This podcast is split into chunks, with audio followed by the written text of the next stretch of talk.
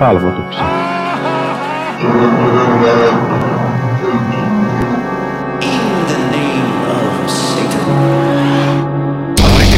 Hyvääpä, hyvääpä, hyvääpä, hyvääpä, hyvääpä, hyvääpä, hyvääpä, hyvääpä, hyvääpä, hyvääpä vuotta, arvon katsojat ja kuulijat. Tämä on Sunnuntai-satanisti, tämä podcast modernista toisen allon ateistisesta satanismista, joka käsittelee juurikin toista aaltoa, eli tätä pitkälti The Satanic Templein innoittamaa, joskaan ei sen alaista satanismia, joka pohjautuu yhteiskunnalliseen aktivismiin, ihmisoikeuksiin, empatiaan ja, ja siihen, että kaikki saisivat toteuttaa itseään niin kuin haluavat. Ja täällä meitä toteuttamassa itseäni olen minä, Pi, ja paikalla on myöskin Henri. Hei! Hei, hyvääpä hyvää epäpyhää vuorokauden aikaa näin myös minunkin puolesta. Ja Henri on Perkeleen temppelistä tämmöinen keski, keskushahmo. Ja, ja mainitsitkin, että tänään on, tänään on jännittävä Perkeleen temppelipäivä. Kyllä, tänään on tätä äänittäessä on toinen helmikuuta, eli toinen toista. Se on vuohipäivä. Eli Perkeleen temppeli on nyt ollut vuodesta 2020 kolme vuotta pystyssä. Hmm. Julkista toimintaa harjoitettu. Niin mä mietin, että eihän siitä perustamiskokouksesta niin kauan ole, mutta niin yhdistys on uudempi. Mm, joo, Kolmessa vuodessa ehti nyt tapahtua paljon, kun miettii, että podcastiakin on tehty jo melkein kaksi vuotta niistä Mhm. kolmesta. Ja tosiaan meillä on ollut pieni vuodenvaihdetauko. Tässä oli pyhiä ja systeemejä ja vuodenvaihtoa ja sitten vähän sairas... Epäpyhiä. epäpyhiä totta, ja sairastumisiakin. Meidän piti aloittaa näiden tekeminen jo vähän aikaisemmin. Mutta näinhän tämä aina menee. Kerran olin jo matkalla tänne, mutta sitten tuli, sitten tuli pläänimuutos ja, ja käännyin ympäri.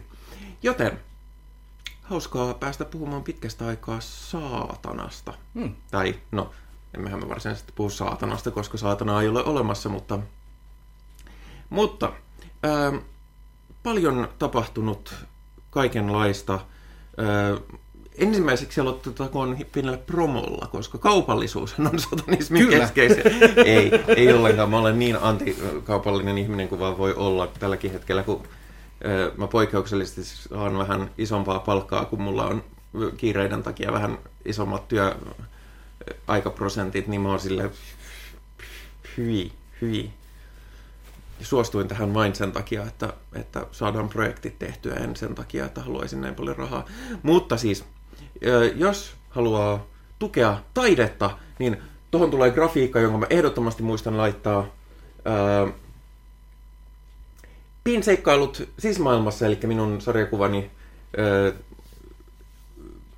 transfeminiinin, muun sukupuolisen äh, queer-räjähdyksen äh, kokemuksista, siis normatiivisesta maailmasta. Se on tullut. Se on julkaistu. Se olkoon. kiitos, kiitos. Se julkaistiin justiinsa ennen joulua, ei ehtinyt vielä tähän ohjelmaan. Ja jos mä olisin ollut muistelias, niin mulla olisi se kirja kädessä ja mä näyttäisin sitä näin. Mutta toisaalta hieno grafiikka. Sitä löytää ainakin netistä voi tilata Turun sarjakuvakaupasta sarjakuvakauppa.fi. Ää, Ja kyllä siis tämä jossain muuallakin oli. Mä katsoin, että esimerkiksi suomalaiselta sitä voi tilata. Oho. Mutta sitten se on kalliimpaa, joten, joten suosittelen tilaa Turun sarjakuvakaupasta. Ää, Ja tietysti jos menee johonkin sarjakuva-aiheiseen tapahtumaan, ö, niin siellä on siellä sitä, jos siellä on täysikäsi myymässä, niin sieltä löytyy täysikäsi on siis kustantaja. Ja ainakin Tampere kuplii tapahtumassa marraskuun puolessa välissä mä olen paikan päällä Hmm.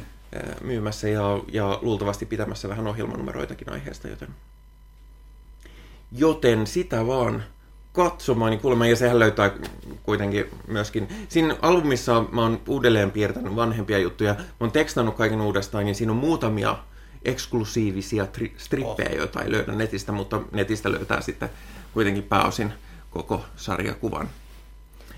Onko sinulla suuria taiteellisia julkistuksia? Ei, ei mitään. Toki mulla on oma Instagram-tili. Sinne mä laitan, mitä nyt ikinä tulee piirreltyä. Se löytyy Instagramista nimimerkillä Vulgarion. Eikö, eikö sulla ollut joku näyttelykin? Oo, joo, mutta siitähän nyt on aikaa. Se on mennyt jo. Se on mennyt jo. Öö, mutta joo, ehdottomasti mm. katsomaan. Henri tekee hienoja saatana teemaisia. Ja mainittakoon, että tämäkin on hänen veistämänsä. Aivan, joo. Tässä nyt on vuohipäivän kunniaksi, äh, valitettavasti nyt vaan ne, jotka videota katsoo, niin näkevät, mutta tässä on henkilökohtainen tuvan patsaani. Hänen nimensä on Mammon. Ja siinä on suomalaista kansanperinnettä rekonstruoituna. Sen tarkoitus on tuoda pelkästään hyvää onnea taloon. Mm. Ja, ja aivan varmasti toimii. Kukaan ei voi todistaa, että se ei toimisi. niin, näin ihminen, joka aina sanoo, että kaikki yliluonnollinen ja magia on perseestä ja paskaa. Niin, niin... No, niin, no niin, siis kyllähän mä nyt...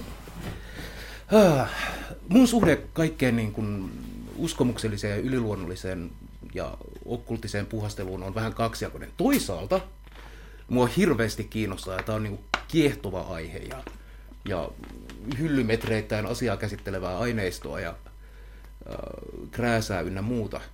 Mutta heti jos joku ottaa sen liian tosissaan, niin sitten mua alkaa vituttaa. Mm. Ettekä te nyt oikeesti usko tähän. Mutta sekin on silleen, että jos sulle tulee semmoinen fiilis, että että tämä on kiva juttu, joka on mm. talossa, ja auttaa sua suhtautumaan positiivisemmin kaikenlaisiin sattumuksiin, mm-hmm. niin siis se toimii. Niin. Itseään toteuttava profetia. Niin, siinä ei ole mitään yliluonnollista. Ja se onkin mulla usein, tota, kun on ollut näitä minä ja magia, kun puhutaan, niin mä puhun usein sekulaarisesta magiasta, joka jotain hiertää vasta, vastakarvaa, mutta mä tarkoitan just sellaisia asioita, mm. että, että asiat, jotka niin kuin alitajuisesti saattaa vaikuttaa sille, että on parempi fiilis. Niin kuin mä oon innostunut kelloista. Musta on ollut tosi kiva pitää rannekelloja. Mulle tulee, parempi, mulle tulee hyvä fiilis siitä, jos on kiva rannekello. Mm. Niin sitten yleensä, jos mulla on parempi fiilis, niin asiat menee paremmin. Joo. En nyt sano, että rannekellot on vaikuttanut mitenkään ratkaisevasti, paitsi että se on kiva harrastus, koska mä oon ruvennut myöskin korjailemaan ja, ja mm. nikkaroimaan mm. niitä. Niin... Mä taas usein puhun rituaaleista, mm. koska siihen ei sisälly varsinaisesti oletusta niin kuin tuonpuoleisesta tai yliluonnollisesta tai mistään muusta. Mehän tehdään kaikki koko ajan kaikenlaisia rituaaleja. On se sitten mm. niin kuin aamika, ah, aami, aamukahvin keittäminen tai, tai työasuun pukeutuminen tai mikä ikinä. Ne voi luokitella rituaaleiksi, mutta ei niissä nyt mitään kummallista. Mm. Siis... Okei, okay, kummallista, kyllä. Mm. Voi, varsinkin jos me lähdetään niin kuin, äh, sellaista intentionaalista työskentelyä äh, tekemään ja kummallisia rituaalikaavoja ja kaikkea muuta. Onhan se, se on kummaa ja se on outoa ja se on jännää ja se on rituaalitoimitus, mutta ei siihen nyt mitään yliluonnollista liity. Siis tähän itse asiassa liittyen olin puhumassa muun muassa sekulaarisesta magiasta Yle Areenan All X-paneelissa satanismista, josta me ei olla puhuttu vielä ohjelmassa, koska sekin tuli tässä meidän sekin tauon tuli, aikana. Kyllä. Eli, eli Yle Areenalta löytyy All X Panel-niminen sarja, siellä on kaikenlaisia eh, niin kuin jossain vähemmistö, ja varsinkin väärin ymmärretyssä vähemmistöasemassa olevia ihmisiä haastatellaan, tai itse asiassa ei haastatella, vaan annetaan heidän puhua. Eh, ja itse asiassa tällä kaudella oli hauska, siellä oli neljä sellaista aihetta, jossa mä olisin voinut olla itse puhumassa, ja kolme sellaista aihetta, jossa eh, vaikka mä en ollut puhumassa, niin siellä oli tuttuja puhumassa. Hmm. Ää, niin, niin se oli siinä mielessä ihan hauska, mutta me ollaan puhumassa ää, satanismista.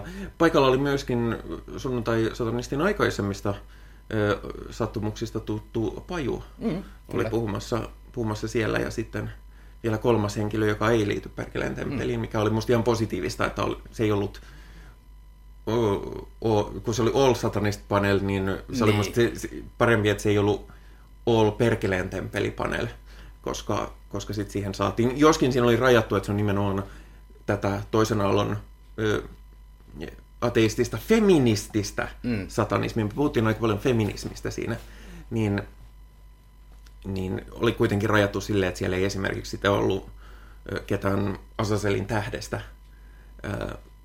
joka oli, mulla oli siihen semmoinen myötävaikutus, että kun mä juttelin sen toimittajan kanssa siinä ennen sitä, mä, mä, mä en missään nimessä lähestynyt sitä silleen, että mä haluaisin rajata ketään, mutta mä sanoin, että kannattaa muistaa, että jos lähestyy satanismia, mm. niin se, se kattaa niin paljon kaikenlaisia aatesuuntia, että sä voit tehdä, se olisi ihan sama kuin sä tekisit niin kuin all kristitty panel.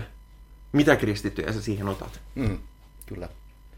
Ja toi oli itse ihan hauskaa ja hyvin edustettu. Onneksi olkoon kaikille.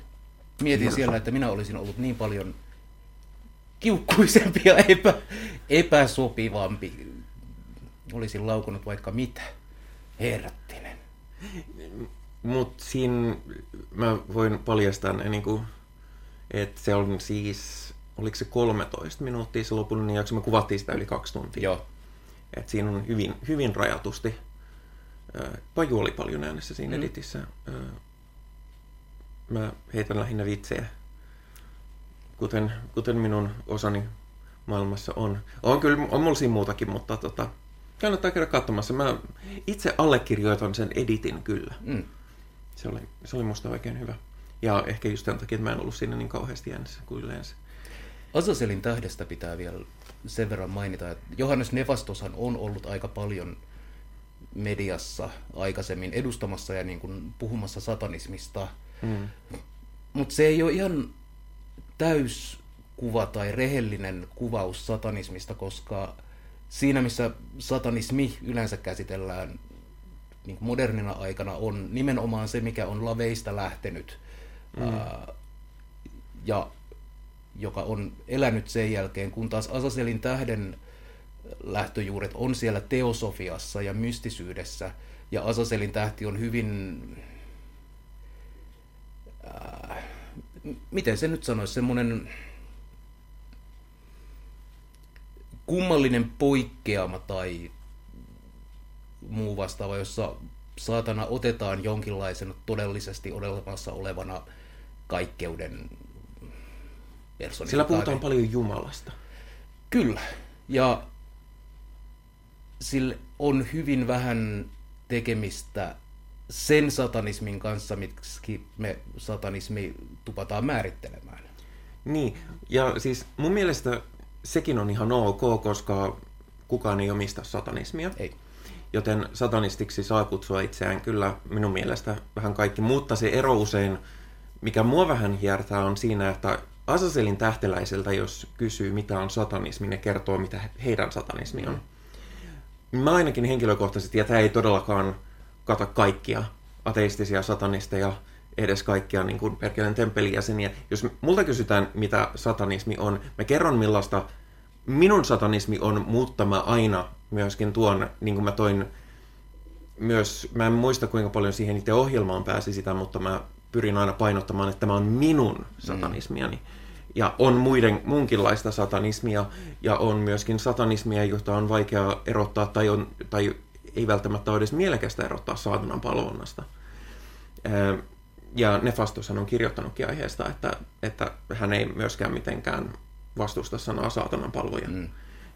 joka on mun mielestä ihan linjassa hänen kirjoitustensa kanssa. Että siinä mielessä mä, mä tota,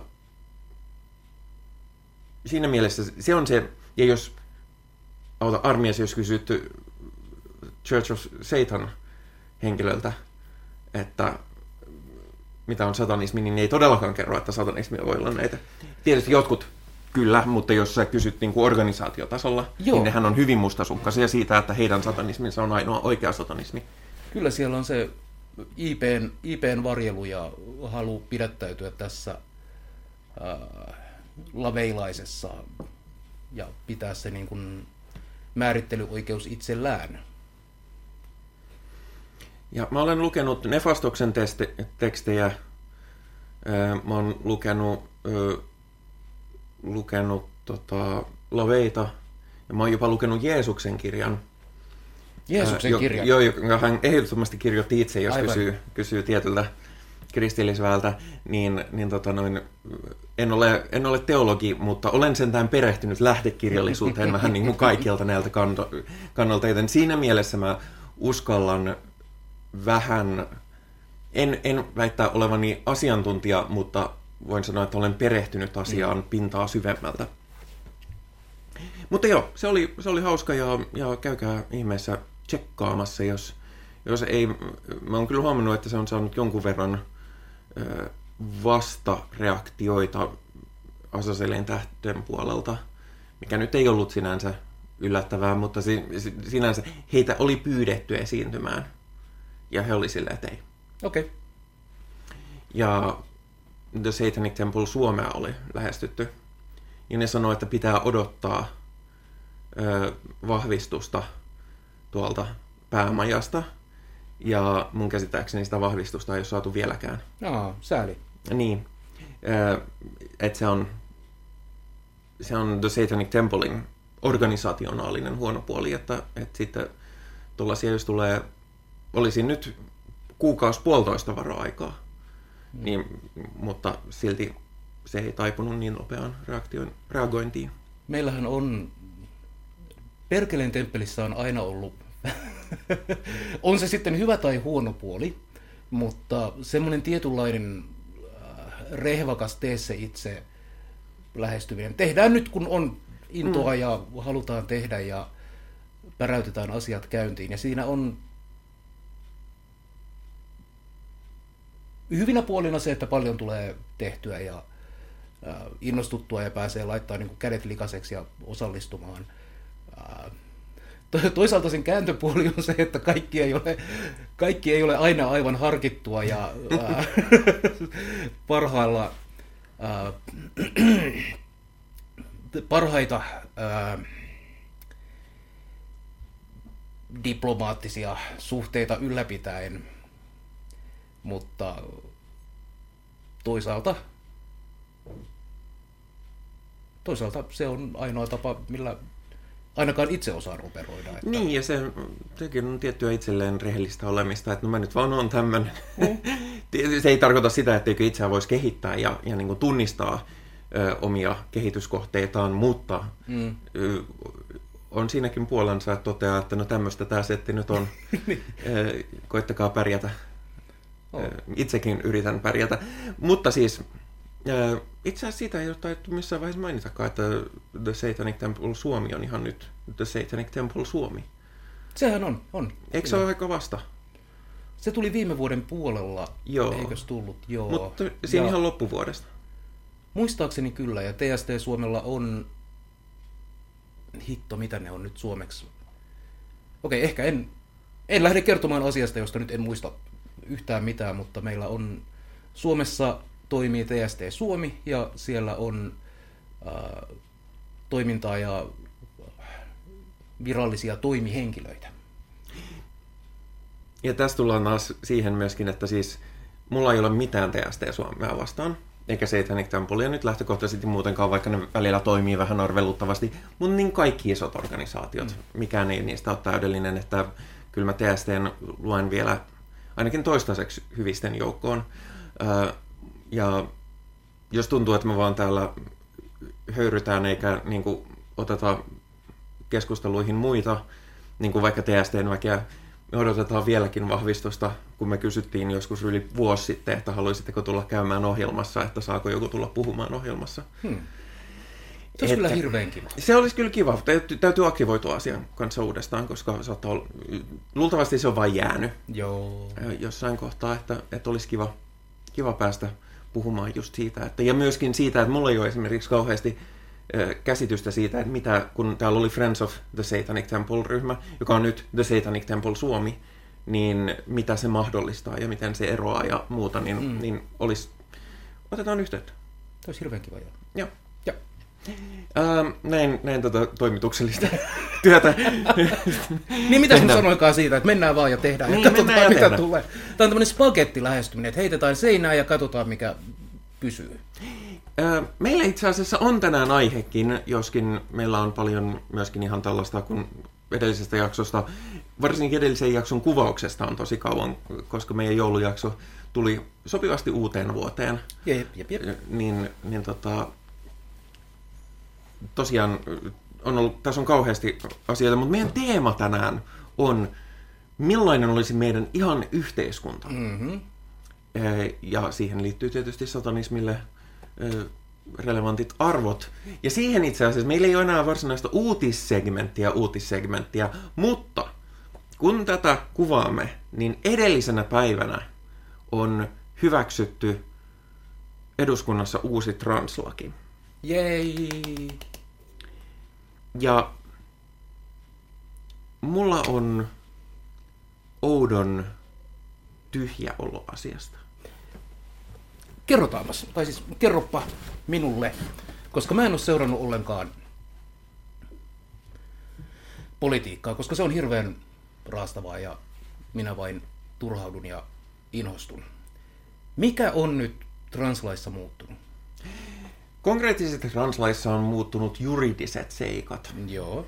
No, tietysti eduskuntahan pystyy määrittämään vain juridisia seikkoja, mutta siis olennaisena muutoksena on se, että juridisen sukupuolimerkinnän, eli mitä sulla näkyy henkilökortissa, niin sen voi nyt muuttaa riippumatta sun lääketieteellisestä prosessista. Joten jos koet sukupuolesi olevan jotain muuta kuin mitä se sun passissa tai henkilökortissa lukee, voit omalla ilmoituksella käydä sen vaihtamassa. Siihen liittyy puolen vuoden ö, harkinta-aika, ja sitä ei voi noin vaan venkslata edestakaisin, että ö, sen voi muuttaa uudestaan vuoden päästä siitä, kun se on muuttunut edellisen kerran, mutta se jos sä rupeat venkslaa sitä edes takaisin, niin sitten maistraatilla on myös oikeus hieman kyseenalaistaa tätä, joskaan todennäköisyys siinä, että kukaan tekisi sitä on äärimmäisen pieni, ko- koska jos kukaan ei, ei, siis suurin osa ihmisistä ei koskaan koe sitä, että sun henkilötunnus muuttuu. Se on aivan valtavan työläs prosessi sen, sen jälkeen, kun se on maistraatissa ja henkilörekisterissä mennyt läpi mm. koska sun täytyy muuttaa joka ikinen sopimuspaperi, joka ikinen ö, henkilökortti, ajokortti, passi, sun täytyy muuttaa joka ikinen sähkösopimus, puhelimen sopimus, sun täytyy muuttaa sun vakuutuskirjat, sun täytyy muuttaa aivan kaikki. Eli Ja se, on- ei ole välttämättä semmoinen, mitä ihmiset huvikseen tekis. se ei ole semmoinen, mitä ihmiset huvikseen tekis. Ja sanotaan, että kun tämä oli käsittelyssä eduskunnassa ja valiokunnassa, niin mua ei yllättänyt se, että keskustelu oli täysin luokatonta. Hm. Koska totta kai se on tietyille puolueille se on, se on poliittista peliä puhua mahdollisimman halventavasti pienistä vähemmistöryhmistä ja heidän ihmisoikeuksistaan. Ö, mutta mä olin silti pettynyt siihen, kuinka väsynyttä se oli ja kuinka niin kun, sellaiset kysymykset, joita mä en ollut edes kuullut kaikkein paatuneimmankaan kristillispersun kysyvän enää niin kuin viiteen vuoteen. Ne kaikki tuli uudestaan. Niinpä niin. Ja mä olin jotenkin, mä olin jotenkin näin niin kuin sarjakuvapiirtäjänä, joka saa paljon materiaalia siitä, kun ihmiset perseilee mm. puhuessaan transasioista. Mä en jaksanut edes niin kuin, ottaa kantaa sarjakuvassa. Mä olin vaan niin kuin silleen, että mä en, mä en niin kuin... Tää on niin väsynyttä tää setti, että tää, tää ei ansaitse edes tulla pilkatuksi. Niin. Ja kaikkein suurin pettymys on, siinä on se, että jopa niin kuin yleensä ö, sosiaalisissa kysymyksissä liberaalipuolueet, niin kuin kokoomus, rupesi selkeästi kosiskelemaan persojen äänestäjiä. Tietysti vaalit on tulossa, se on poliittista pel- peliä ruveta, ruveta haukkumaan transihmisiä eduskunnan suuressa, salissa. Ää, ja siis tavallaan se oli vielä niin luokatonta, että, että ne kysy kysymyksiä, joihin on vastattu jo 21 vuotta sitten, kun alkuperäinen translaki on tullut. Aivan. Muun muassa se, että voiko nyt sitten miehet mennä välttää tällä armeijaan menoa, on se, että no ottamatta edes kantaa siihen, että jos sun, sun merkintä on muutettu väestörekisterissä, et ole juridisesti enää mies, niin se, on, se ei vaikuta siihen. Esimerkiksi sä et koskaan häviä, res, res, jos sä oot käynyt armeijan, sä et häviä reservistä ennen kuin sä eroat reservistä. Sukupuoli ei vaikuta sun reserviläisyyteen, koska meillä on valtavan paljon ihan sis-naissukupuolisia reserviläisiä maailmassa. Tai sitten, että rupeaa pakoilemaan velkoja. Kun katsot, sit sun, sit sun toi henkilötunnus muuttuu, niin sit velkojat ei... No, sekään ei onnistu, koska, koska väestörekisterissä näkyy sun kaikki aikaisemmatkin henkilötunnukset. Ja tämä on vielä, on niin kuin vielä siitä typeriä kysymyksiä, että suurin osa henkilötunnuksen muuttamisista, okei mä en sano suurin osa, koska mä en tiedä tarkkoja lukuja, mm-hmm. sanon, että suuri osa, näin niin kuin varmuuden vuoksi, suuri osa henkilötunnuksen muutoksesta väestörekisterissä ei liity mitenkään transsukupuolisuuteen. Esimerkiksi henkilö, tietovarkauksien uhrit. Nyt esimerkiksi kuoli tämä, mikä se oli, oliko se vastaamo se? Joo. Vastaamo-keissi, kun valtavan määrän ihmisiä henkilötiedot vuoti nettiin. Tosi monet joutu muuttamaan niiden mm. henkilötunnuksia. Ää, jos sä oot esimerkiksi maahanmuuttaja, niin sulla saattaa olla kolme, neljä henkilötunnusta ennen sitä sun pysyvää henkilötunnusta. Ää, näin ei pitäisi olla, mutta joissain tapauksissa voi olla, koska sä saat väliaikaisen ja sitten saatat saada toisen väliaikaisen ennen kuin sä saat sen pysyvän. Ää, ja mikään näistä ei liity mitenkään niihin kysymyksiin, mitä kokoomus herätti, koska näihin kaikkiin asioihin on jo vastaus, ne ei edes liity mitenkään tähän transkysymykseen, vaan ne on vain väestörekisterin teknisiä niin. asioita. Ähm, joten mä olin vaan silleen, että kun mä en seurannut sitä pahemmin, koska mä olin niin, mua uuvutti se jo ni, nyt niin paljon. Ja no pisteet Sanna Marinille, että hän pyysi anteeksi keskustelun tasoa edus, eduskunnassa. Hmm. Hän pahoitteli kaikille transihmisille, kuinka, kuinka törkeää keskustelu on. Ja se oli mun mielestä tyylikäs veto. Ö, mutta no, laki meni läpi. Mm-hmm. Mm-hmm. Ö, jolloin, ja nyt se on niin kuin samassa linjassa juridisen sukupuolimäärittelyn kanssa. Ö, se on samassa linjassa sen osalta nyt muiden Pohjoismaiden kanssa – mutta siinä ei oteta tosi monen asiaan kantaa. Öö, esimerkiksi pitkään on toivottu, ja useissa maissa se onkin, että sä pystyt tekemään sen ilmoituksen 16-vuotiaana. Öö, se ei ota kantaa... Se ei ota kantaa muun sukupuolisiin ihmisiin, se ei ota kantaa intersukupuolisiin ihmisiin, se ei ota kantaa... meillä tosi... on edelleen niin binääri, joko olet Meillä on bi- edelleen binääri. Joo, okay. Öö, joko tai systeemi, se ei ota kantaa... Öö, no okei, okay, en tiedä. Juridiikallahan pystyisi ottamaan myös kantaa esimerkiksi siihen, että, että kun transihmiset joutuu taistelemaan sen puolesta, että saisi lääketieteellisiä hoitoja, niin intersukupuolisille vauvoille sitä, niitä leikkauksia tehdään väkisin. Ai, ai. Öö, siihen ei oteta mitään kantaa, vaikka se oli hallitusohjelmassa, että siihen otettaisiin kantaa. Öö, Joten kun se meni eilen läpi, niin ottaen huomioon, että mäkin on ollut niin kuin... Mä uskallan sanoa, että mä oon ollut kymmenen vuotta enemmän tai vähemmän aktiivinen ö, trans ö, asioiden puolesta kampanjoinnissa. Välillä osana esimerkiksi Trasekin taitanut ryn hallitusta, välillä puhumassa julkisissa tila- tilaisuuksissa varsin, varsin arvovaltaisessakin seurassa minä ajatelkaa. Sarjakuvakin on hyvin pienellä osalla on ehkä vaikuttanut siihen, koska tietynlainen, sillä on tietyn valistuksellinen arvo. Mm-hmm. Ja tehnyt kaikkia tällaista, niin kun se meni läpi, niin mä olin silleen, että niin kuin, nyt on vuosi 2023. Tämä, siis, tämä on se lakimuutos, mikä olisi pitänyt tapahtua vuonna 2012. Niin. Ja sen takia ehkä mulla on vähän semmoinen, että, että siis ehdottomasti hyvä ja kannatettavaa, että tämä iso muutos tuli, mutta mun mielestä ihan liian monet ihmiset on tehnyt ihan liian paljon töitä, palannut loppuun, väsynyt, ö, saanut mielenterveysongelmia sen eteen, että oltaisiin saatu kunnollinen translain-uudistus, niin tämä ei enää riitä. Hmm. Ja mä tiedän, että vasta-argumentti on silleen, että no ette te kaikkea voi saada, mutta mä sanon, että mitä tulee ihmisoikeuksiin, niin mun mielestä, mun mielestä kaikki pitäisi saada. Joo, se olisi ihan hyvä.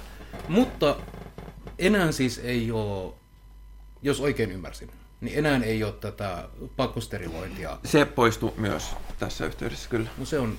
Se on iso ja positiivinen ja, ja tärkeä ihmisoikeuksellinen, koska se on, ollut se, niin kuin, se on ollut se seikka, mistä Suomi on saanut toistuvasti ö, huomautuksia ja jopa Joo. sanktioita kaikilta ihmisoikeuksia ja se, että, tahoilta. Herramme saatanan vuonna 2023, hmm, mites tämä eugeniikka? Et... Niin.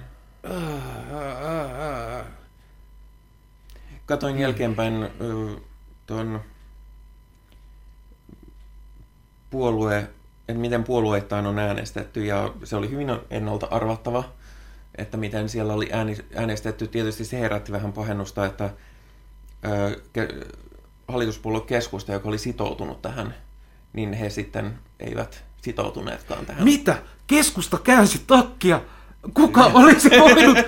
Oi että, en tiedä miten tähän reagoisin. Niin, Vittu. no se onkin silleen, että ei, ei niinku ei niin ollut. Mutta tämä nyt ei ole ainoa juttu, mistä ensin on sovittu hallitus, hallitusneuvotteluissa ja sitten on ollut sille, ei myö, ei myö. Uh, mutta ja siis mun täytyy muistuttaa itseäni, että se mitä tapahtui nyt on edistystä. Mm-hmm. Koska musta tuntuu, että, että niin kun, se mitä saatiin ei ollut kaiken tämän julkisen paskan ja luonheiton arvosta lähestulkoon. Vaikka loppujen lopuksi onkin, mutta se ei ole sen 20 vuoden työn arvosta, mitä on tehty. Joo, ja syy siihen, miksi mä en ole niin kuin vaan pystynyt seuraamaan tätä poliittista keskustelua ja kehitystä, on just se, miten maailmanlaajuisesti transkysymykset on otettu niin kuin nyt niin selkeästi silmätikuksi ja Jenkeissä ja Briteissä. Niin... Ja Itä-Euroopassa. Mm, kyllä. Ja syy on selvä. Koska kymmenen vuotta sitten se oli, tai itse asiassa 15 vuotta mm. sitten, se oli tasa-arvoinen avioliitto. Niin. Se taistelu hävittiin, niiden täytyy löytää uusi taistelu.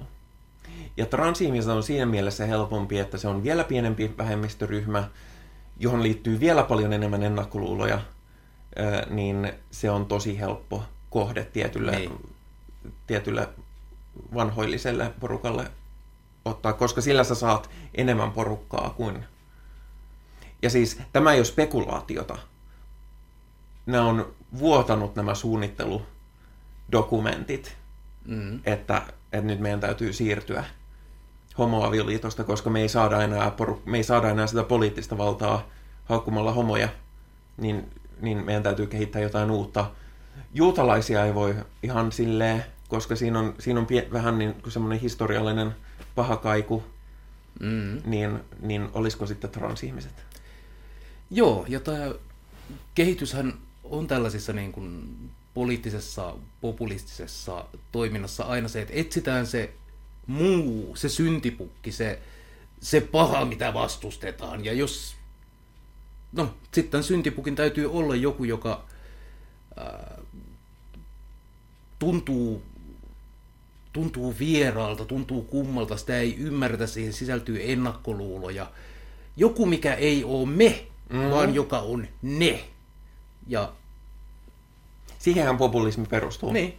Sä luot vihollisryhmän, josta sä syytät kaikkea, tai ainakin saat liitettyä jotenkin. Mm-hmm. Ja tämähän oli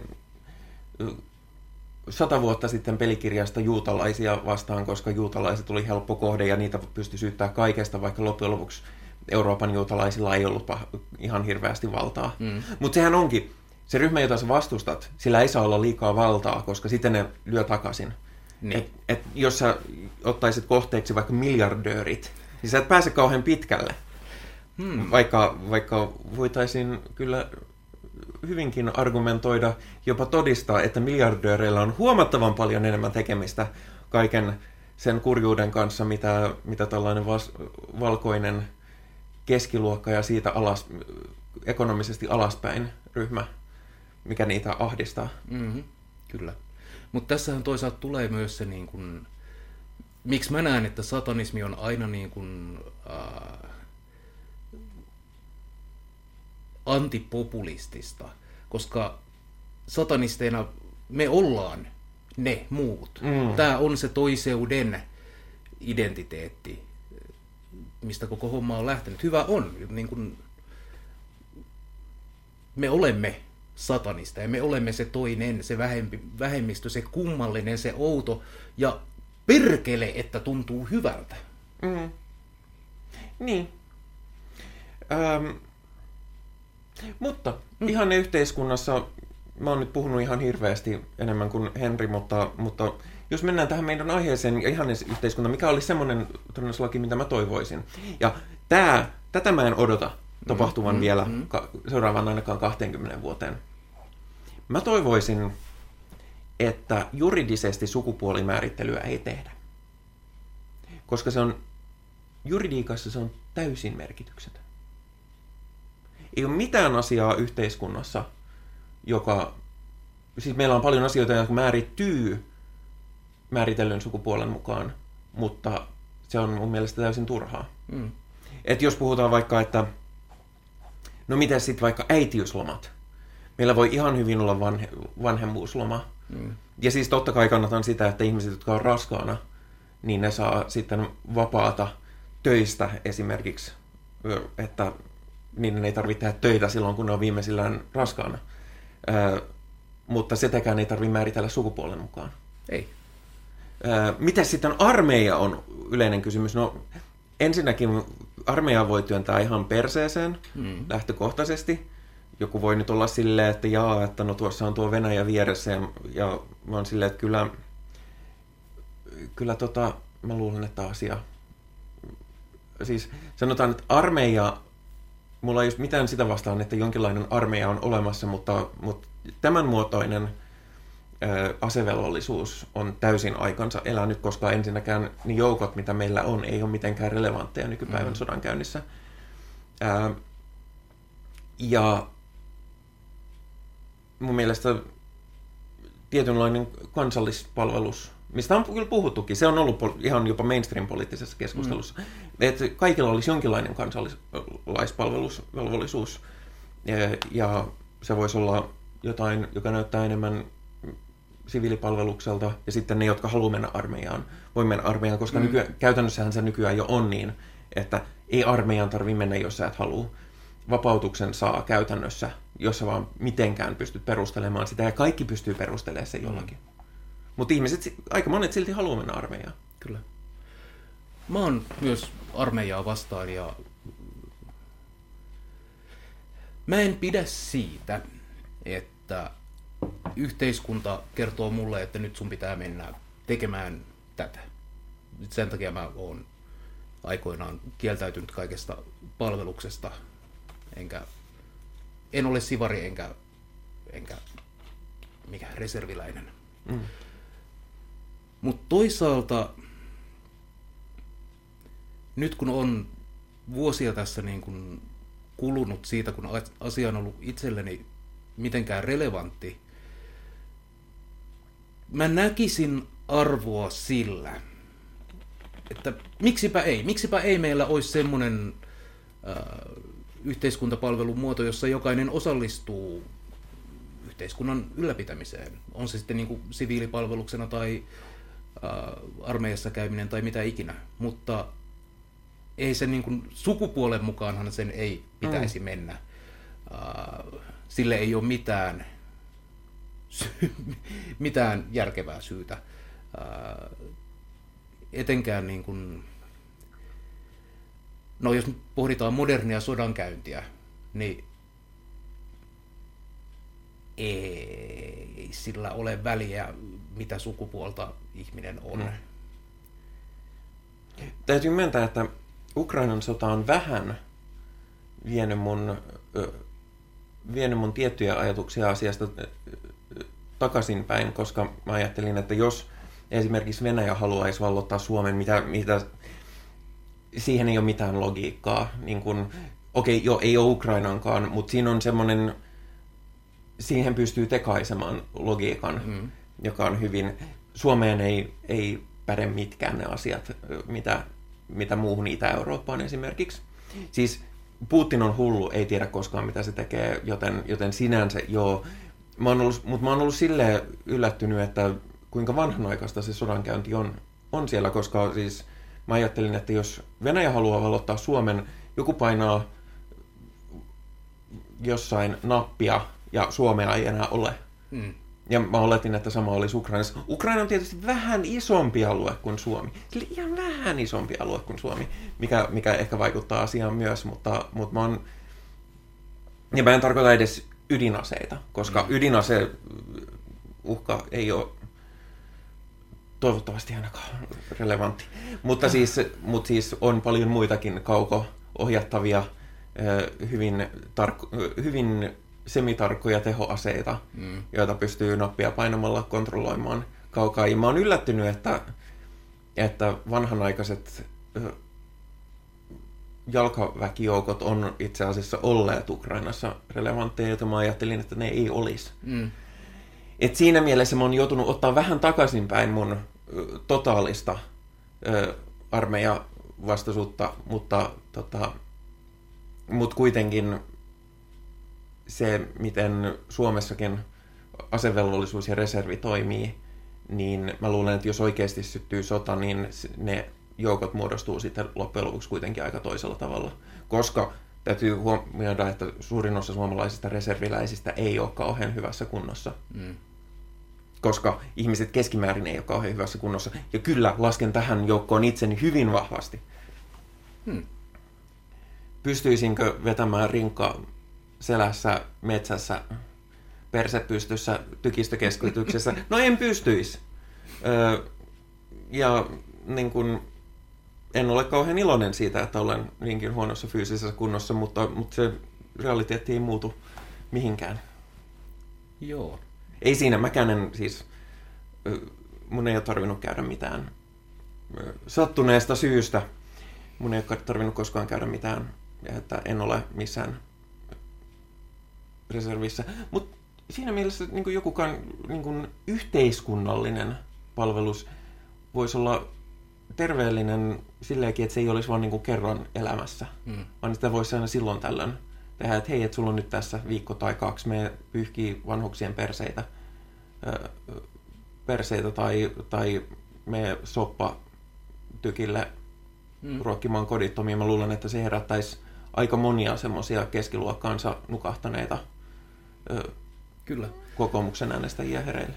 Ja toisaalta tässä niin kuin on se, niin kuin mä sanoin, mä vihaan ajatusta, että joku tulee kertoa mulle, mitä mun pitää tehdä ja että mun pitäisi mennä palvelemaan yhteiskuntaa, koska mun välitön reaktio on se, että e, en, ei, menkää itse jos haluatte.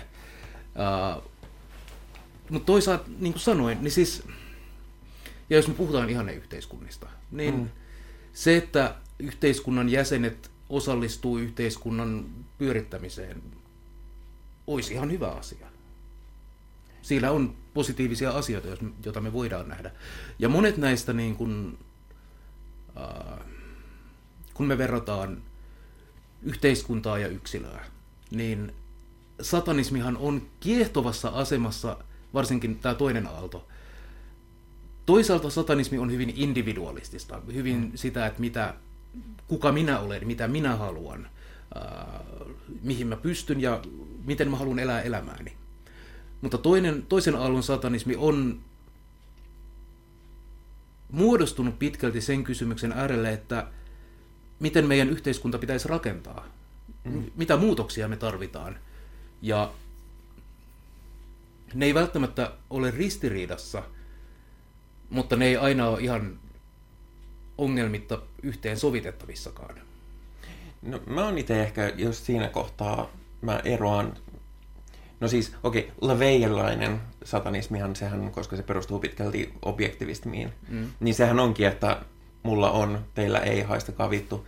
Äh, mutta toisen aallon satanismi ehkä tiedostaa sen, että yhteiskunnan, terve yhteiskunta on yksilön etu. Ja näin niin kuin, mä oon maininnut sen aikaisemminkin, mutta kun kävin Jenkeissä ja asuin siellä kolme viikkoa, niin se oli hirveän konkreettista se, että millainen maailma, millainen on yksilön arvo, mm. jos ei ole minkäänlaista yhteisöllistä sopimusta, ei minkäänlaista yhteiskunnallista vastuuta, koska siellä sun verojen maksamista lukuun ottamatta sulla ei ole mitään velvollisuutta pitää mistään yhteisestä huolta. Mm. Ja lopputulos on se, että ihmisiä hakataan kuolleeksi kadulla, jos ne pysäköi väärin ja, ja mitään ei voi jättää pulttaamatta katuun kiinni, koska kaikki pöllitään heti ja, mm. ja mm. Ihmiset, ihmiset kaahailee niin hulluna, että sä et voi luottaa siihen, että jos, jos valo on vihreä, niin sieltä ei tule joku päälle. Mm. Toi onkin itse asiassa, tuosta saan aasin silloin, äh, koska me eletään yhteiskunnassa. Me eletään yhteiskunnassa? Me elämme yhteiskunnassa. Ai jaa! Mä en muuten ole nähnyt sitä leffaa, mutta tästä on tullut niin fraasi. Jep. Uh, niin silloin meillä täytyy olla jotain yhteisiä pelisääntöjä, miten, miten tämä homma saadaan toimimaan. Ja liikennesäännöt esimerkiksi on hyvä esimerkki siitä. Et ilmeisesti olisi hirveän kiva kaahailla ja mennä silleen niin kuin mielensä mukaan, mutta jos me halutaan, että liikenne toimii, niin siinä täytyy olla joku sellainen logiikka ja ennakoitavuus, joka on paitsi turvallista, myös niin kuin toiminnallisesti tehokasta. Ja samalla tavalla mä näen niin kuin melkein kaikki meidän yhteiskunnalliset toimintamallit. Niiden pitää olla niin kuin sopimuksia. Kun me tehdään näin, niin asiat hoituu. Mm. Ja siihen liittyy se väistämättäkin, että mä luovun joistain omista oikeuksistani, oikeudestani, oikeudestani kaahata ää, liikenteessä miten haluaa vain koska mä haluan. Tai seistä keskellä moottoritietä. Edelleen toki me voidaan tehdä näin, mutta se ei pitkällä Siitä on seurauksia. Sillä on seurauksia ja se ei toimi. Ja se seuraus ei välttämättä ole se, että joku ajaa sun päälle moottoritiellä, koska meillä on yhteiskunta, joka, jonka sinänsä hieman ongelmalliset jäsenet tulevat luultavasti poimimaan sut sieltä moottoritieltä mm. pois, ennen kuin sä jäät auton alle.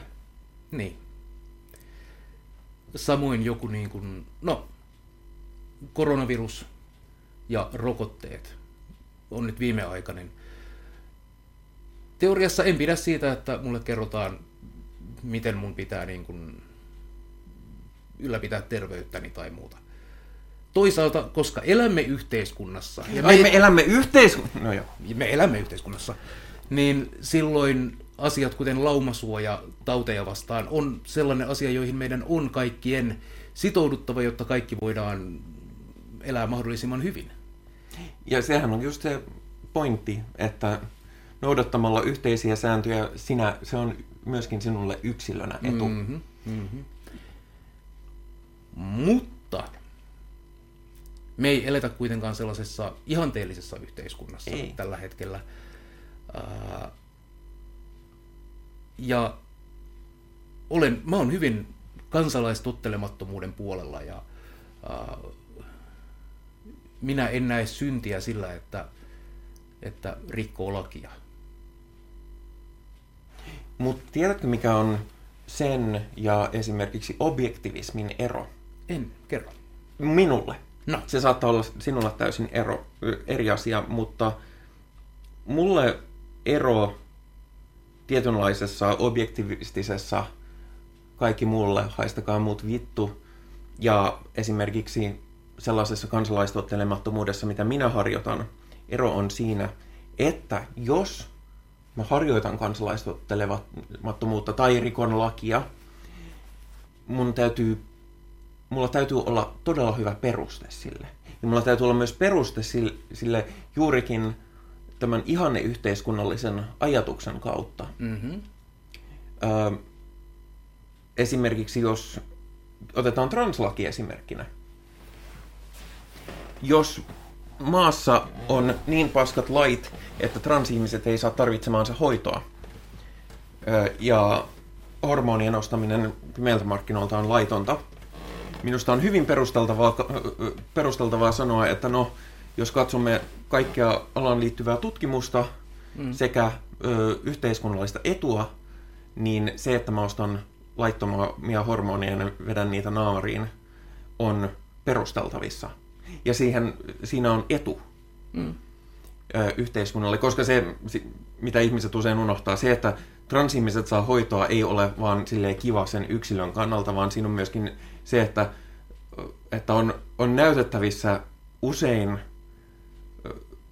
mittarein, että, tai useilla mittareilla, että transihminen, joka on saanut hoitoja, voi hyvin, esimerkiksi kykenee työskentelemään, ei tarvitse mielenterveyspalveluita niin paljon, saattaa jopa jättää tappamatta itseään, mikä, mikä on yleensä niin, kuin, niin yksilön kuin yhteiskunnankin mm-hmm. etu. Ja sama pätee justiinsa vaikka Extinction Rebellionin. Joo, lakia rikotaan, mutta mm-hmm. minusta maailman pelastaminen on aika painava peruste siihen. Kyllä. Joo, ehdottomasti. Elokapinalle annan henkilökohtaisesti kaiken tukeni sille toiminnalle, ja minusta se voisi olla vielä jopa vähän radikaalimpaa. Joo, mm. minunkin puolesta. Kyllä. Toisaalta, tai toisaalta ja toisaalta, siis sama pätee myös hyvin konkreettisesti nyt, kun on kaikki hinnat nousseet, niin kuin ruoan hinta, sähkön hinta, no, vuokra nousee jatkuvasti ja aina kaikkialla. Ää, taloudellisesti me saattaa elää niin ahtaalla, että mä en näe vääräksi sitä, että leikkaa jokaisesta kulmasta mitä saa, jos, jos ja kun se on, alkaa olemaan meille elämän edellytys. Ja jos olet sellaisessa yhteiskunnallisessa asemassa, että joudut varastamaan ruokasi, niin sitten, sitten sinä joudut varastamaan ruokasi. Mä en, mä en pidä sitä mitenkään niin kuin moraalisesti pahana tai vääränä. Toki se on aina niin kuin, äh, riskaabelia hommaa ja siinä voi joutua edesvastuuseen. Mutta ihmisinä me tehdään se, mitä meidän on pakko tehdä. Sen sijaan ihanne yhteiskunnassani, nyt, nyt kun päästään tähän asiaan, mä näkisin, että tämä ei välttämättä ole paras järjestelmä, mikä meillä nyt on, jossa esimerkiksi ruoan tuottaminen, sen primäärifunktio on tehdä rahaa mm. niille, jotka ö, omistaa tämän asian. Ei edes niille, jotka sen ruoan tuottaa. Joo, ei, ei. Sehän on niin kuin... Maanviljelijät on ihan persaukisia. Kyllä, ja isojen niin kuin, kauppaketjujen ää, omistajat voi määritellä, että ruoan hinta nyt... Ja vielä sitä ylempänä isot ruokakonglomeraatit. Mars-yhtiöt varmaan määrittää enemmän meidän päivittäisestä ruokavaliosta mm. kuin mikään yksittäinen täkäläinen taho. Kyllä. Ja sen primäärifunktio tosiaan on tehdä rahaa. Ja niin kuin olet ehkä saattanut huomata, mutta kapitalismissa mitä enemmän me saadaan rusennettua rahaa tästä järjestelmästä, niin se tehdään. Ja vaikka meillä on, äh, teollisuus on kehittynyt, automatisaatio on lyömässä läpi, jopa tekoäly alkaa olla sellainen asia, joka ihan oikeasti vaikuttaa meihin. Ihanne yhteiskunnassa tämä tarkoittaisi vähemmän äh, työtä ihmisille, jotta me voidaan keskittyä paremmin niihin asioihin, jotka on, joita me halutaan tehdä. Mutta kapitalistisessa järjestelmässä ää, se realiteetti on, että automatisaatio on vähentänyt työntekijöiden tarvetta, joten työntekijöistä on tullut työllistämiskelvottomia. Me... Joskin siinä on myös se, että kun työntekijöitä ei enää tarvita, ajatus ei missään vaiheessa ole missään nimessä voinut olla se, että ihmiset tekisivät vähemmän työtä. Päinvastoin ihmisten täytyy tehdä enemmän töitä. Ja sen takia meidän täytyy kehittää täysin hyödyttömiä töitä. Mm-hmm. Ja sitten meidän täytyy palkata uusia henkilöitä valvomaan näitä ihmisiä, jotka tekee täysin hyödytöntä työtä, että ne varmasti tekee sitä hyödytöntä työtä mahdollisimman paljon. Niin. Ja nyt kun me eletään, keikkatyökulttuuri on yksi vittu. Ihmisellä saattaa olla kolme, neljä duunia, joita se vaan koittaa suhata ja, ja Uber esimerkiksi, jolla niin kuin, ettehän te teette työtä itsellenne, joten teille mm. ei nyt tarjota mitään näitä niin kuin... Ja ajattele, Suomessa tässä on sen edes jonkinlaisia sääntöjä. Mm-hmm, kyllä. Monissa maissa tässä, tähän ei liity mitään pelisääntöjä. Saatikka sitten maissa, joissa ei ole yleistä terveydenhuoltoa, niin mm. sä, sä oot kuseessa senkin puolesta. Joten mun, mun ihanne yhteiskunnassa esimerkiksi ruoan tuottamisen funktio ei olisi tuottaa rahaa omistavalle portaalle, vaan ruoan tuottamisen funktio olisi tuottaa ruokaa niin hyvin. On asioita, joita me voitaisiin tehdä niin paljon paremmin ja tehokkaammin, äh, mutta kaikki tuntuu valuvan siihen, että tuotetaan lisäarvoa osakkeenomistajille. Ja sen seurauksena kaikki on enemmän tai vähemmän paskaa. Niin, siis maailmassa on tällä hetkellä kahdeksan miljardia ihmistä, joista miljardi näkee nälkää. Mutta me tuotetaan ruokaa paljon enemmälle kuin kahdeksalle mm. miljardille ihmiselle, joka on siinä mielessä typerää, että sitä ei anneta niille nälkää näkevälle miljardille ihmisille, mutta myöskin se, että koska me ylituotetaan ruokaa, niin se syö meidän luonnonvaroja täysin kohtuuttomasti. Mm. Tämän kauhean kaikki nyt kuulostaa kauhean kommunistiselta ja väärältä. Itse mä en ole, mä en ole kommunisti, mä olen sosio, sosialisti ja mä olen vielä aika reaalisosialisti. Mä en ole, tietysti ihannemaailmahan olisi Star Trek The Next Generation, jossa rahaa ei ole olemassa, ihmiset tekee töitä parantaakseen itseään ja, ja, ja kaikkea se on televisiosarja, joka on utopia. Mm. Vaikka siinäkin tapahtuu ikäviä asioita ja on sotia ja muuta, mutta se on utopistinen näkemys tulevaisuudesta. Mä en, mä en, mä en ole niin radikaali. Oho, minä en ole radikaali. Harvoin on päässyt, päässyt mm-hmm. tällaisia. En ole niin radikaali, että esimerkiksi... Ähm, no siis raha on ääliö keksintö, mutta mä ymmärrän sen funktion. Mä en ole semmoinen, että kukaan ei saa yksityisyrittää, kukaan ei saa tehdä mitään, kukaan ei saa tehdä rahaa. En, en edes mene niin pitkälle, mutta, mutta mä olen siinä mielessä sosialisti, että mä, tot, mä mielelläni näkisin, että ne, joilla on enemmän kuin ne voi ikinä kuvitella tarvitsevansa, niin niiltä voitaisiin sitten verottaa rahoja sen mukaan, että se menisi ö, menisi niin kuin yhteiseen hyvään. Hyvä esimerkki jälleen kerran Yhdysvallat, jossa ö, 20-30-luvulla rikkaimman väestönosan veroprosentti oli 95. Mm. Ja silti niillä oli niin paljon rahaa kuin ne ikinä vaan tarvii. Charles Chaplin kirjoitti oma elämänkerrossaan tästä ja sanoi, että hänestä se oli tosi hyvä systeemi. Mm. Hänellä oli rahaa ihan kaikkiin, mitä hän ikinä olisi tarvinnut, ja, mutta sitten se myöskin auttoi varsinkin, kun hän oli kovin köyhästä taustasta, siis äärettömän köyhästä. Hän, hän oli siis, or, siis työttömien lasten työleirillä kasvoi. Oh. Siis, siis työttömien vanhempien lasten työleirillä. Se kuulostaa sellaiset pirteiltä paikalta. Hyvä on, kasvuympäristö. Joo, se on, siinä, siinä taisi olla hieman dystooppisella. niin hän oli silleen, että nyt hänellä on ihan helvetisin rahaa, totta kai hän antaa niin kuin 95 prosenttia siitä pois. Ja se, se kuuluu asiaan, koska meidän nykyinen järjestelmä, koska se perustuu siihen, että ne, joilla on, saa, saa niin kuin eksponentiaalisesti enemmän ja ne, joilla ei ole, saa eksponentiaalisesti vähemmän, mm. ei ole kannatettava. Tietysti tässä on, niin kuin voidaan tulla siihenkin, että Elon Musk on menettänyt 200 miljardia dollaria sen ominaisuudessa. 200 miljardia dollaria ei ole koskaan hävinnyt mihinkään, koska niitä ei koskaan ollut olemassakaan. Meidän, meidän kapitalistinen järjestelmä on niin teoreettistasoinen mm. tällä hetkellä. Nyt oli itse asiassa justiin, se oli pieni pörssiromahdus, koska joku tietokone bugi aiheutti kaauksen Wall Street pörssissä.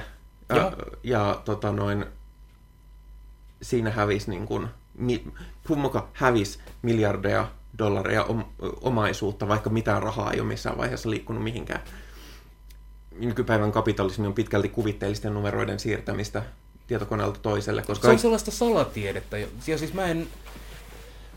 Ihmisenä, jota... Mä en ole hyvä matematiikassa mm. ja äh, yhteiskunnalliset kysymyksetkin on silleen nippanappa, että pystyykö niitä edes täysin hahmottamaan. Ja niin globaali kauppaliikenne ja muu, en minä siitä ymmärrä hölkäsen pöläystä. Se vaikuttaa olevan sellaista esoteerista salatiedettä, joka toimii mystisillä voimilla. No siis kaikkihan se perustuu siihen, että kaikki on lainaa, joka kasvaa korkoa. Eli Elon Musk voi sanoa, että sen omaisuus on ollut 300 miljardia dollaria, koska sillä on osakeomistuksia, joista pieni osa on ostettu hinnalla X, mm-hmm. jolloin voidaan katsoa, että ne kaikki osakkeet on arvoltaan X. Jolloin tässä on lupaus siitä, että joku ostaa nämä osakkeet hinnalla X. Sitten näitä osakkeita siirretään toiselle taholle, joka sanoo, että minä maksan näistä rahan X. Okei, miten sä todistat, että sä voit maksaa X. No, katsopas. Minulla, minä olen antanut lainaa tuolle taholle ja he maksavat minulle korkoa. Joten minulla on teoriassa näin paljon varallisuutta, koska kaikkihan tietysti maksaa lainansa koron kanssa takaisin. Okei, mit, millä he ovat? Mis, millä he voivat vakuuttaa sen, että ne maksaa tämän koron takaisin? No katso, heillä on lainaa, joka kasvaa korkoa, joten totta kai heillä on. Ja tämä on niin kuin lainan ja koron tämmöinen pyramidi, ää, joka, ja sen takia koko, kaikki perustuu siihen, että kaiken pitää kasvaa koko ajan. Mm. Se ei riitä, että sä saat kauheasti rahaa, vaan sulla täytyy olla koko ajan enemmän rahaa, koska kaikki kasvaa korkoa. Jossain vaiheessa sitten huomataan, että kato perhana, ei kaikilla olekaan varaa maksaa näitä korkoja, koska mistä tämä korko tulee? Mm. Ei mistään! niin kuin sanoin, tämä vaikuttaa kaikki niin absurdilta ja muuta.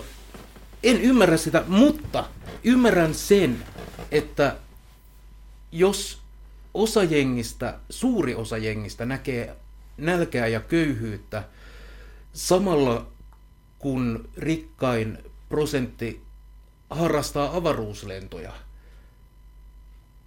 niin se ei ole oikein.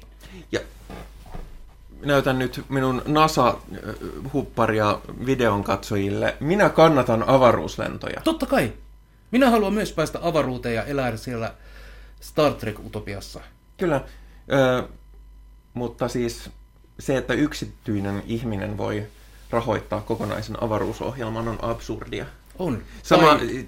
Etenkin kun hän pystyy rahoittamaan sen samaan aikaan, kun sen työntekijät joutuu turvautumaan köyhäin apuun, että ne saa ruokaa ja mm. kuolevat työvuoroihinsa, koska hän ei, halua, hän ei halua, että ihmiset käyttää työaikaa pissalla käymiseen, eikä siihen, että, että valtavissa hikipajoissa olisi ilmanvaihtoa.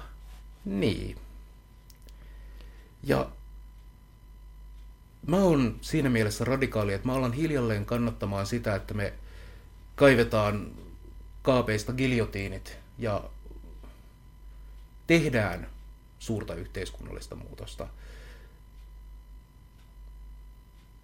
Ja mä oon vielä sillä, että jengi sanoo, että jos siis kapi- äärikapitalistit sanovat, että no entäs sitten, jos vaikka yritysjohtajille ei maksettaisi miljardeja euroja, niin sitten nämä yritysjohtajat ei tulisi töihin. Ja sitten meillä ei olisi enää nerokkaita yritysjohtajia. Ja on silleen, että mut, jos ne tekee sitä työtä pelkästään rahan takia, rahan, jota ne ei tarvitse takia, niin musta se ei kuulosta kauhean hyvältä motivaatiolta halua, haluta olla ö, yritysjohtaja. Ja ihmiset loppujen lopuksi on aika motivoituneita toteuttamaan itseään ja tekemään asioita, joista ne tykkää, saa ne rahaa siitä tai ei. Esimerkiksi tästä podcastista meistä kumpikaan ei ole koskaan saanut, eikä varmaan koskaan tule saamaankaan pennin latia. Mm. Ja mulla ei ole mitään oletusta. Mä korjaan ihmisille tällä hetkellä kelloja ja vaihtelen niihin pattereita, koska se on musta kivaa puuhaa. Hmm. Jotkut on tarjonnut mulle rahaa ja mä oon silleen, että vittu, mitä, mä tässä mitään rahaa kaipaan, kun tää oli jo palkinto, että mä sain tehdä sitä mulle kivaa harrastusta. Niin. Eli mun yh- ihanne yhteiskunnassa rahan tuottaminen ei olisi se, miksi me tehdään asioita. Mm. Uh, esimerkiksi rokotteet, rokotteet koronaa vastaan, niiden funktio ei olisi se, että me voidaan sitten istua näiden patenttien päällä ja, ja mm. tehdä hirveät määrät rahaa, vaan rokotteiden kehittämisen funktio olisi torjua tauteja. Niin, ja sitten kun tähän vielä liittyy se, että tämä meidän tuntema ei Pfizer, vaan se, mikä se oli se eka, joka, josta tuli silloin se kohu, että se aiheuttaa ihmisille näitä aivoverenvuotoja ja muita. Mä en muista, mikä se en muista. oli nimeltään, mutta, mutta sehän oli alun perin yliopistossa julkisella rahalla kehitetty. Mm. Ja idea oli, että se, siihen ei laitettaisi patenttia. Mutta sitten Maailman suurin hyväntekeväisyysorganisaatio Bill Gatesin säätiö osti sen ja pisti sen patenttien taakse. Niin, että kiitti vitusti. Niin, ja myi sen, öö, myi sen isolle lääkefirmalle, että he voivat tehdä lisää tällaista hienoa hyväntekeväisyyttä. Mm. Niin e, meillä on niin järjestelmä, joka aktiivisesti taistelee sitä vastaan, niin on rakennettu sitä vastaan, että yhteiskunnallisesti hyödyllisiä asioita tapahtuisi. Niin. Meillä voisi myös, minä uskon, että meillä olisi voinut, me oltaisiin voitu kehittää jo jotain muuta kuin fossiilienergiaan perustuvaa motoriikkaa, asioita. Mm. Mä uskon, että ihmiset on sen verran kekseliäitä ja nokkelia ja motivoituneita tähän, että asiaan olisi ehkä ollut jo pitkän aikaa ratkaisuja, mutta jostain kumman syystä me elämme niiden ratkaisujen kanssa, että saadaan myytyä öljyä ja nyt me kuollaan mm. kaikki. Niin siis ylipäätänsä työn myytti on semmoinen, jonka mä haluaisin ratkaista maailmassa, koska, koska me, meistä niin valtava osa tekee täysin hyödytöntä työtä. Mm. Mä olen itse asiassa tällä hetkellä äärimmäisen motivoitunut menemään töihin, koska mä koen, että mun te- työllä on jopa jotain merkitystä. Niin kun, siinä, siinä on joku funktio muutakin että, kuin että, se, että mä käyn töissä. Koska ihmiset loppujen lopuksi, ei ihmisiä tarvitse pakottaa käymään töissä. Se on jännä, että oikeistojengillä on aina tämä, että ihmiset on laiskoja, ne ei halua tehdä töitä, bla bla bla. Mutta ootko koskaan kuullut massa irtisanomisissa, jossa ne työntekijät on sille, yes, ei tarvi mennä enää töihin, paras juttu ikinä. Vaan mm. ei, vaan se on tragedia. Oh, kappas, miten, mä luulin, että ihmiset oli niin laiskoja, että ne ei viiti mennä töihin. Niin, siis mehän ei ihminen toimi sillä tavalla, että me haluttaisiin vaan pötköttää mm. koko ajan. Toki... Semmoisiakin on. Joo, Ja se on, ja siis, mutta se on, aika, se on tosi pieni Mm. osa loppujen lopuksi. Yleensä me halutaan tehdä jotain, me halutaan toteuttaa itseämme, me halutaan tulla paremmiksi ja me halutaan, me, me tunnetaan intohimoa eri asioihin. Ah, Kumpa me voitaisiin tehdä asiat paremmin. Se on mun mm. niin, toi. Mä uskon, että me voidaan tehdä asiat paremmin, joten mä uskon, että meidän tulisi tehdä asiat paremmin. Ja tosiaan tämä vielä yhteenveto tästä minun, en ole niinkään kommunisti, vaan sosialisti. Musta on ihan ok, että ihmiset omistaa asioita. Musta on ihan ok, että ihmiset ö, jopa ansaitsee Mm. sillä, mitä ne tekee, mutta sen, niiden resurssien jaon pitäisi perustua jonkinlaiseen järkevyyteen. Ja se järkevyys ei ole se, että sä tuotat minulle eniten näitä, näitä kuvitteellisia numeroita tietokoneen näytöllä, vaan että siihen oikeasti liittyy se, mitä tämä oikeasti on ja onko kaikilla yhtäläiset oikeudet pärjätä. Onko kaikilla yhtäläiset oikeudet ihmisoikeuksiin, ruokaan, elämi, elämään ylipäätään. Ja tällä hetkellä todellakaan näin ei ole. Saavatko kaikki tarpeidensa mukaista Niin. tarpeidensa mukaan?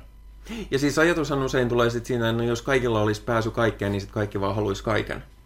Mutta en mä usko, että se on loppujen lopuksi niinkään. Siis totta kai jos nyt yhtäkkiä muutettaisiin yhteiskunta mm. niin kuin silleen, että pam, huomenna saat, me vaan ottaa kaupasta mitä sä haluat. Totta kai ihmiset ryntäisi. Mutta niin kuin jos ajatellaan yhteiskuntaa, jossa olisi koko ajan tilanne, niin ei ihmiset loppujen lopuksi tarvii niin paljon kuin mm. mitä... Ihmiset silloin, kun ne ei voi saada kaikkea, ajattelee, että ne tarvii paljon enemmän kuin loppujen lopuksi tarvii. Mulla on esimerkiksi tällä hetkellä fiilis, että, että mä kaipaisin tätä ja mä kaipaisin tota ja mä kaipaisin tota ja mä kaipaisin tota. Mutta nytkin esimerkiksi, kun mulla on vähän isompaa palkkaa, niin mä oon silleen, että no minä en viiti hankkia ihan turhaa kamaa, vaan kertyy nurkkiin. Mm. Joo, mä olen tehnyt jotain hankintoja, mutta ne on aika harkittuja ne har- hankinnat, että mä oon esimerkiksi hommannut työkaluja. Oho. Minä en ole kommunisti. Minä olen poliittisesti vaan vitu vihainen. No mä olen kyllä sitäkin. Ähm,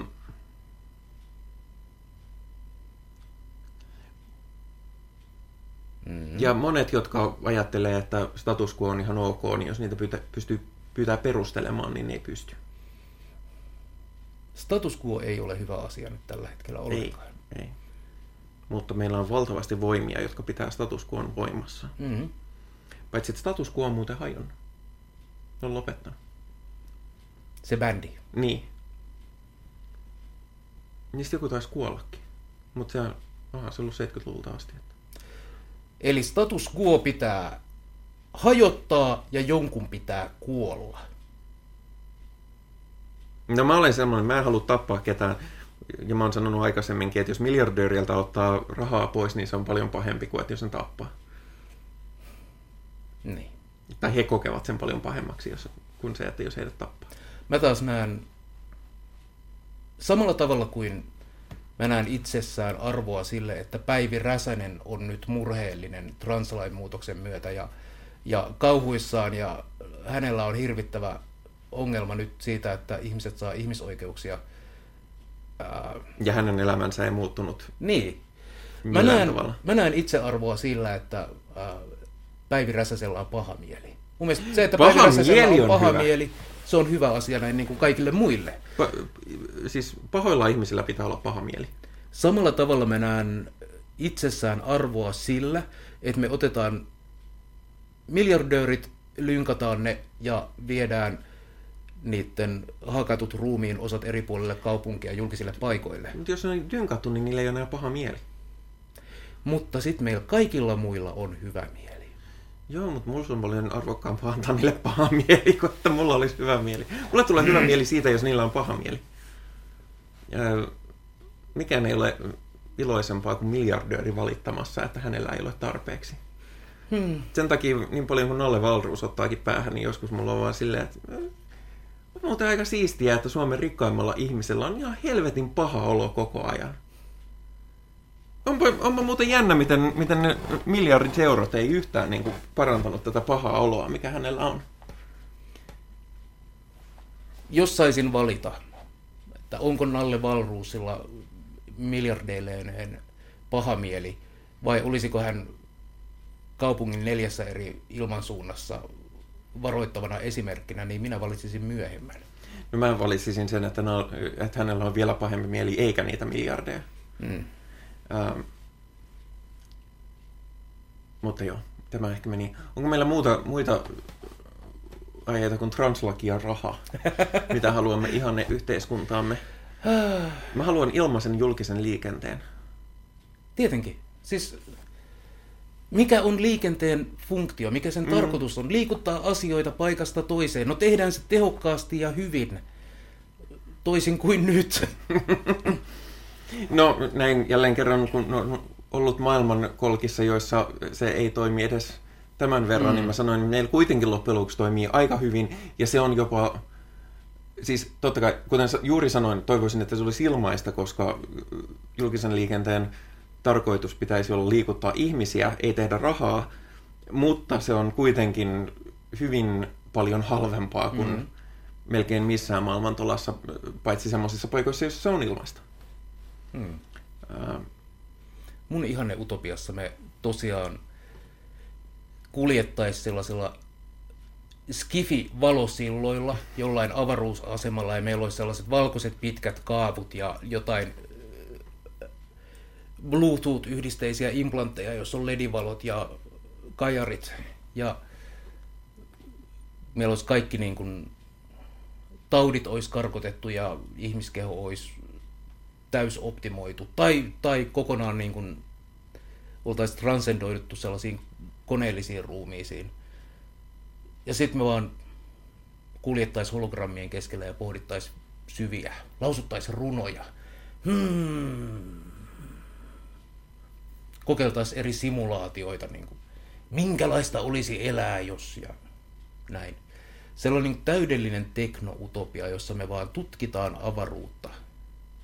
Eli Star Trek Next Generation. Joo, mutta vielä enemmän. Aha, vielä enemmän. Mm, semmoista ei kyllä ole, semmoista sarjaa. Pitäisi olla. Mm. Mutta se on niin kuin kaukaisuuden haave ja se ei tule koskaan ole niin kuin mun elinaikana lähelläkään niin kuin tavoitettavissa – mun, mun elinaikana tavoitettavissa on, en mä tiedä. Tämä on aina varallinen, varallinen tämä, että, että mun elinaikana, koska mä kun näin ohjelman ö, fuusioenergiasta, hmm. niin tutkija sanoi, että hän uskoo, että hänen elinaikanaan vielä nähdään ö, toimivaa fuusioenergiaa. Ja mun ensimmäinen ajatus on, että no toivotaan, että se kuolee tosi nuorena. niin, en tietysti oikeasti toivo, mutta... Hmm. Mun ihanne yhteiskunta olisi vähän niin kuin tämä, mutta semmoinen, joka toimisi. No mutta tämä, mitä meillä on nyt, ei voi koskaan toimia. Ei niin.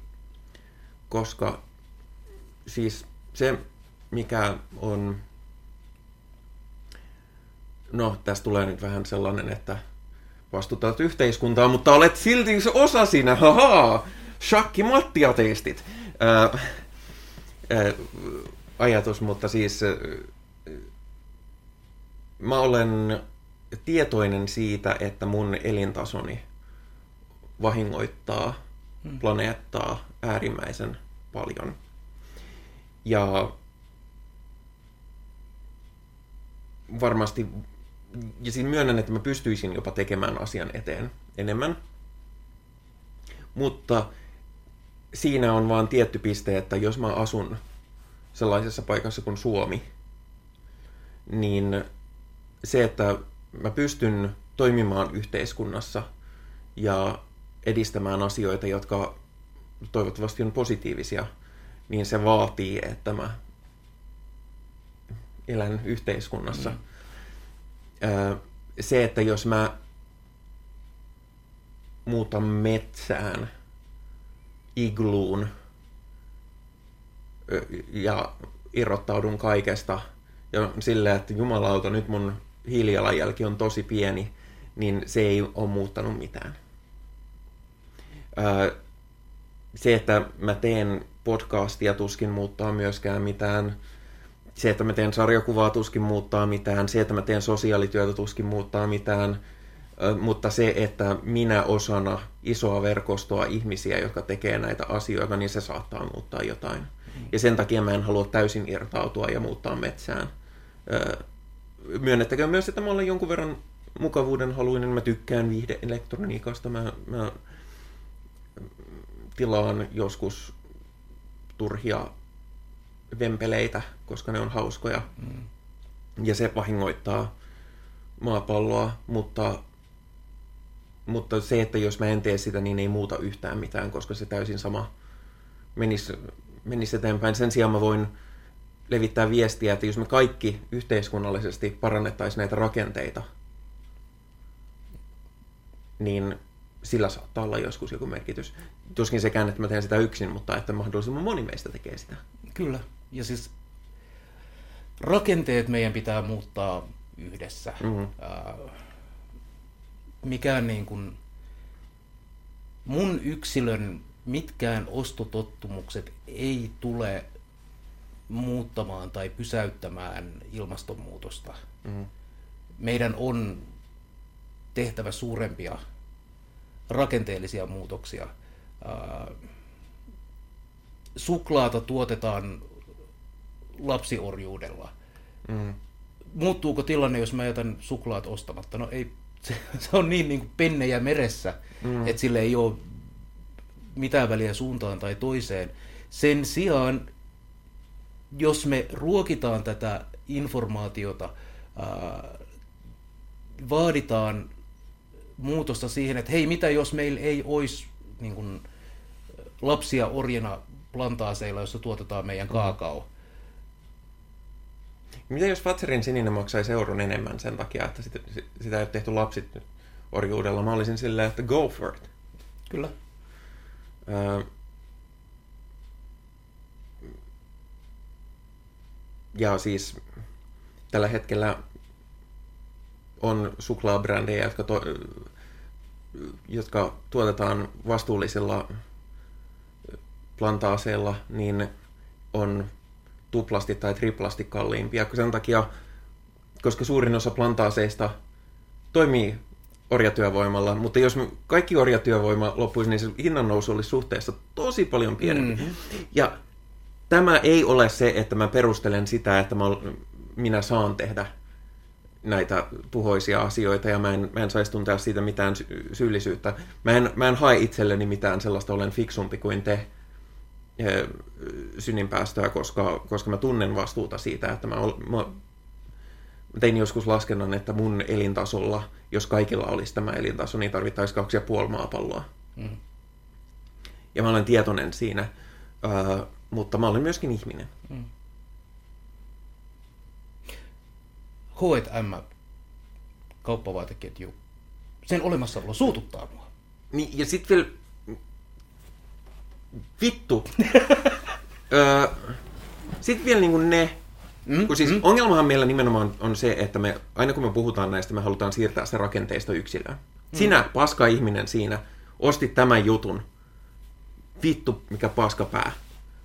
Ja niin kun, nyt niin kuin energiasäästökin on niin kuin silleen, että säästäkää sähköä. Ei mietitä yhtään sitä, että mihin sitä sähköä oikeasti kuluu. Öö, niin kuin turhiin tehtaisiin tuottamassa muovipaskaa 247, kun ne vois sammuttaa, eikä kenenkään elämä muuttuisi mihinkään. H&M on niin kuin ääriesimerkki tässä, koska niillä on, ne niin kuin teeskentelee, että mitäpä jos sinä ottaisit vastuun tästä meidän paskuudesta, mm-hmm. niin kuin liittymällä tähän meidän, meidän johonkin fucking vastuullisuuskampanjaan, jossa sinä saat sitten kivasti meidän, meidän, meille tuottaa hyvää mieltä. Sori, mä, mä huomaan, että mä puhun melkein sun päälle. Mä yleensä yritän olla, mutta nyt, nyt vittu saatana. Niin. Nämä asiat kiukuttaa. Me voitais tehdä asiat paremmin. Me voitais hankkiutua eroon hoitamästä meidän tulevaisuudessa meillä ei tarvitsisi olla orjatyövoimalla tuotettua suklaata tai muovista pikamuotia, joka tuotetaan sweatshopeissa. Meillä ei tarttis olla äh, Amazonin tehtaiden ympärillä slummikaupunkeja, koska siellä työskentelevät ihmiset ei voi, eivät saa tarpeeksi palkkaa. Meillä voisi olla parempi äh, terveydenhuoltojärjestelmä, meillä voisi olla paremmat koulut ja niin kuin, kaikki voisi olla paremmin ja mä haluan, että asiat tehdään paremmin. Ja kun meillä olisi resurssit ja meillä olisi se varallisuus mm. näiden kaikkien asioiden tekemiseen, jos kaikki varallisuus ja resurssit ei olisi parkkeerattu maailman rikkaimpien ihmisten tileille, missä niissä ei ole iloa edes niille maailman rikkaimmille ihmisille itselleen. Mm. Ja sen takia mä en yksilönä suostu ottamaan liikaa paineita, koska ne, jotka oikeasti tuhoaa maapallon, on jossain ihan muualla kuin se, että jos mä tilaan Kiinasta jonkun työkalun. Mm, kyllä. Toisaalta mä oon myös sen verran fatalistinen nihilisti. Tämä on, okay, viimeinen ajatus, jonka mä tästä jaan. Mä oon sen verran fatalistinen nihilisti, että mä oon jo kaiken toivon menettänyt niin kuin mistään ihanneyhteiskunnasta. Mä luulen, että me tullaan hukkumaan paskaan, ja sitten ihmiskunta vaan katoaa. Ja koko universumi on parempi. Niin, ja toisaalta, toisaalta meidän aurinko räjähtää ja imasee planeetan mukanaan, ja se on semmoinen suuri niin kuin vessan vetäis. Sinne meni. Ja me ei koskaan päästy tutkimaan niin kuin kauempaa, laajempaa avaruutta. Ja vaikka oltaisikin, niin, niin lämpökuolema ja kaikki päättyy, that's fine. Olisi ollut hirveän hyvä, jos me oltaisiin voitu tehdä asiat paremmin, mutta ihmiset näyttäisi olevan sen verran kuvottava laji, että eipä tässä nyt kai sitten. Tulee lopetettua hyvää niin, no siis positiiviseen usein, usein ihmiset sanoo mua doomeristiksi, mm koska mä oon munkin mielestä toivo on jo mennyt. Mutta mä aina teen vasta-argumentin, että mä en katso, että mä olisin doomeri, koska doomerismiin kuuluu se, että no kaikki on menetetty, joten hällä väliä mm. eletään kuin pellossa. Mä taas on silleen, että luultavasti toivo on jo menetetty, mutta mä silti teen parhaani, että jos olisi niin pienikin mahdollisuus, Sepä. että hommat menee paremmin, niin mä haluan olla teki, toteuttamassa sitä pienin pientäkin mahdollisuutta. Joo, tää on, tää on tällainen niin kuin houkan toive. Mm. Kenties on kuitenkin niin paljon asioita, joita me ei tiedetä. Kenties me voitaisiin saavuttaa se niin kuin ihanne utopia. Se ei, se ei vaikuta mitenkään mahdolliselta enää niin kuin mm. tässä äh, pre-apokalypsi dystopiassa, missä me eletään, äh, jossa mitään toivoa minkään suhteen ei ole nähtävissä, koska ihmiset on vaan niin hanurista ja kaikki on paskaa, mutta kenties, kenties mm. siellä olisi kuitenkin mahdollisuus. Semmoinen, no kristityllä kun on tämä aukkojen Jumala, joka tekee kaikkea, mitä me ei ymmärretä, niin mulla on semmoinen, mulla on aukkojen toivo. Joo, joo. joo. Mäkin olen joskus kokenut tällaista toivoa. joo, mulla on aukkojen toivo, koska mä en ymmärrä maailmasta aivan kaikkea, mm. tämmöinen nöyrä tunnustus, niin kenties siellä tuntemattomassa piilee sitä toivoa. Mm. Mutta jo aukkojen toivo menee, menee kyllä ehkä mun FetLife-profiiliin sitten. No mutta ehkäpä siihen on hyvä päättää, päättää tota, tämä jakso, jonka nimen mä taisin justiinsa päättää. uh, Mutta meihin saa olla yhteydessä ja meihin, meille saa lähettää palautetta. Jos haluaa keskustella meidän kanssa suoraan, niin se käy helpoiten Perkeleen temppelin Discord-serverillä olevasta autonomisessa sunnuntaisatanisti alueesta. Linkki löytyy tuolta, tuolta ohjelmamerkinnöistä, tai jos kuuntelette audiona, niin, niin no sielläkin se on ohjelmamerkinnöissä, että mm että linkkejä löytyy, että googlaamalla Perkeleen temppeli löytää ja sillä tavalla. Ää, jos haluaa jättää meille sellaista palautetta, mitä käsitellään ohjelmassa, niin se oikeastaan helpoiten käy YouTubessamme. Mä en ole muuten katsonut, että oliko meille tullut jotain. Hmm. Ää, Ja sitten... Mitä meillä on? Meillä on Facebook-ryhmä. Kyllä. Sinne voi jättää kommentteja suoraan, tai sitten voi lähettää, siellä voi lähettää myöskin privaviestejä. Meillä on aina silloin tällöin ihmiset laittanut. Niitä me ei lueta tässä, ellei erikseen toivo, vaan silloin me yleensä vastataan suoraan. Että YouTube on melkein se, missä me niin kuin, ohjelmassa sellaisenaan käsiteltävät asiat käsitellään. Mm. Ja eipä kai. Sitten, Eipä kai. Ö, sitten muuta, joten, joten oho, mun puhelin on siirtynyt Edge-yhteyteen, joten mä en tiedä, mä en taida tällä vuosikymmenellä nähdä, että oliko meillä kommentteja. Käsitellään ne kommentit, jos niitä oli, niin seuraavalla kerralla. Tässä kohtaa kiitän Henriä. Kiitoksia myös näin minunkin puolestani. Ja me palaamme asiaan seuraavalla kerralla. Öö, kenties meillä on vieras. Meillä on nimittäin yksi vieras tulossa kohta puoleen, mutta jos saadaan öö, logistiikka osumaan kohilleen, ei sitä ole vasta kuin kolme kuukautta yritetty. Mutta se on ymmärrettävää nyt kun tehdään tätä tälleen Mm, livenä mm, paikan päällä, mm. että se on vähän hankalampaa. Ää, ja no, eivät minä muuta sen enemmittä kummemmitta kuin että heipä hei. Heipä heillä.